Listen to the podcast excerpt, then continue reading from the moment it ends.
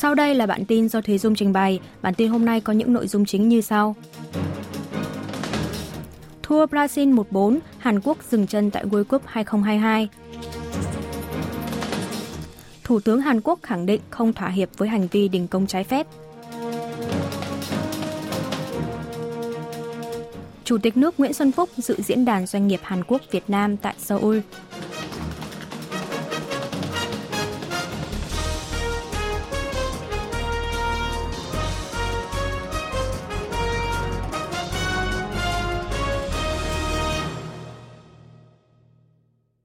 Tour Brazil 1-4, Hàn Quốc dừng chân tại World Cup 2022. Trong trận đấu vòng 16 đội giải vô địch bóng đá thế giới World Cup Qatar 2022 trước đội tuyển Brazil diễn ra tại sân vận động 974, thủ đô Doha, Qatar vào rạng sáng ngày 6 tháng 12 giờ Hàn Quốc, đội tuyển Hàn Quốc đã thất bại với tỷ số 1-4. Tiền đạo Hoàng Hee-chan, chủ nhân của bàn thắng quyết định giúp Hàn Quốc lội ngược dòng thành công 2-1 trong trận đấu cuối cùng bảng H trước Bồ Đào Nha để giành suất vào vòng 16 đội, tiếp tục đá chính trong trận đấu quan trọng này, hy vọng làm nên kỳ tích một lần nữa. Tuy nhiên, các học trò của huấn luyện viên Paulo Pento đã bị dẫn trước ngay từ phút thứ 7 với bàn thắng của cầu thủ Vinicius Junior. Chỉ 6 phút sau, tiền đạo Neymar đã ghi bàn thắng, đưa Brazil nâng cách biệt lên 2-0. Đây cũng là bàn thắng đầu tiên của ngôi sao này tại World Cup năm nay.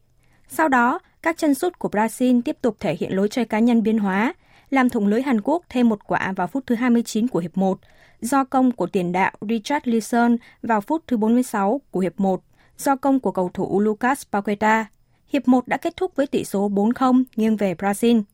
Brazil vẫn duy trì lối chơi tấn công trong hiệp 2, nhưng đội tuyển Hàn Quốc đã bảo vệ khung thành thành công, không để thua thêm bàn nào. Sau khi vào thay người, cầu thủ Beck Sung Ho đã tung một cú sút từ xa, giúp đội tuyển ghi một bàn thắng danh dự vào lưới Brazil vào phút thứ 31 của hiệp 2. Rốt cuộc, đội tuyển Hàn Quốc đã không thể lọt tiếp vào vòng tứ kết, dừng chân trước đối thủ mạnh nhất thế giới theo xếp hạng của Liên đoàn bóng đá quốc tế FIFA. Huấn luyện viên trưởng Paulo Bento tạm biệt đội tuyển bóng đá Hàn Quốc sau trận vòng 16 đội ở World Cup. Huấn luyện viên trưởng người Bồ Đào Nha Paulo Bento ngày 6 tháng 12 giờ Hàn Quốc đã tuyên bố không gia hạn hợp đồng với đội tuyển quốc gia Hàn Quốc. Quyết định trên được ông Bento công bố ngay trong buổi họp báo sau trận Hàn Quốc thua đậm 1-4 trước đội tuyển Brazil vòng 16 đội giải vô địch bóng đá thế giới World Cup Qatar 2022 cùng ngày.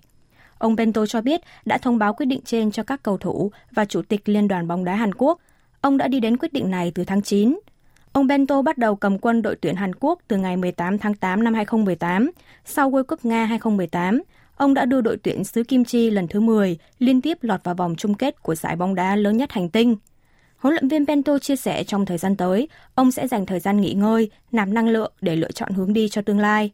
Ông Bento cảm ơn về thành quả mà các học trò đã đạt được và bày tỏ niềm tự hào vì được làm người dìu dắt đội tuyển quốc gia Hàn Quốc trong suốt 4 năm qua.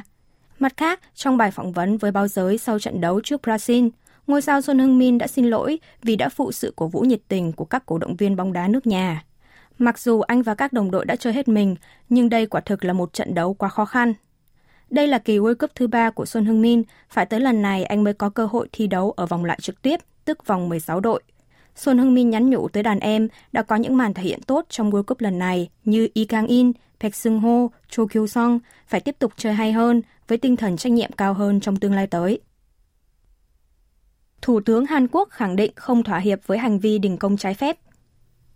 Chủ trì cuộc họp nội các vào ngày 6 tháng 12, Thủ tướng Hàn Quốc Han Đốc-su lấy làm tiếc vì cuộc đình công của Công đoàn Vận tải Hàng hóa đã bước sang ngày thứ 13. Thêm vào đó là cuộc tổng đình công của Tổng Liên đoàn Lao động Dân chủ từ cùng ngày, càng khiến cho đời sống dân sinh và hoạt động sản xuất công nghiệp trồng chất khó khăn. Thủ tướng tuyên bố chính phủ sẽ không thỏa hiệp với các hành vi phi pháp mà sẽ đối phó cứng rắn theo đúng nguyên tắc và pháp luật. Ông Han yêu cầu người lao động vận tải hàng hóa dừng hành vi phi pháp, nhanh chóng quay trở lại làm việc.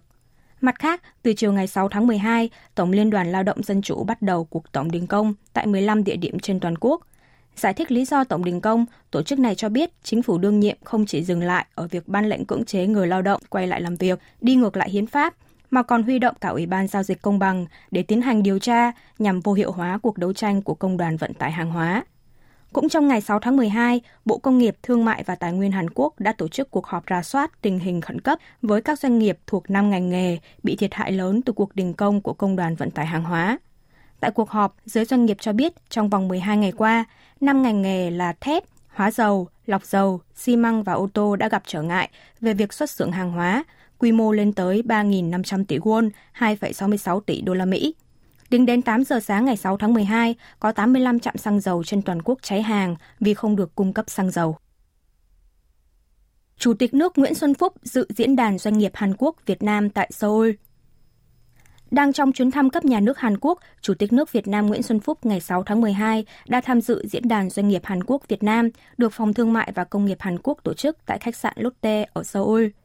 Tham dự sự kiện có Phó Thủ tướng phụ trách kinh tế, kiêm Bộ trưởng Kế hoạch và Tài chính Hàn Quốc Chu Kyung Ho, cùng hơn 300 đại diện đến từ các doanh nghiệp hai nước.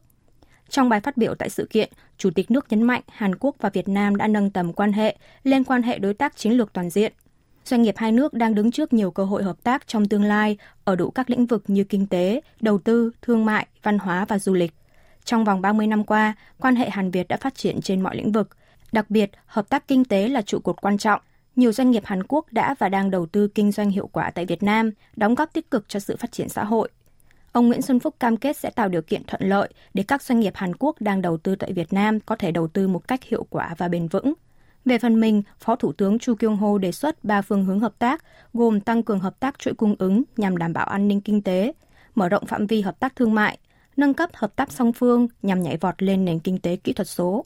Tại diễn đàn cùng ngày, có tổng cộng 15 biên bản ghi nhớ MOU được ký kết trong đó có MOU về hợp tác khai thác đường bay giữa hãng hàng không quốc gia Korean Air và hãng hàng không quốc gia Vietnam Airlines.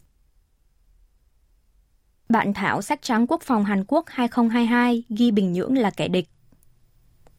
Nhiều nguồn thạo tin trong chính phủ Hàn Quốc ngày 6 tháng 12 cho biết chính quyền và quân đội Bắc Triều Tiên được ghi là kẻ địch trong bản thảo sách trắng quốc phòng năm 2022 dự kiến phát hành vào tháng sau.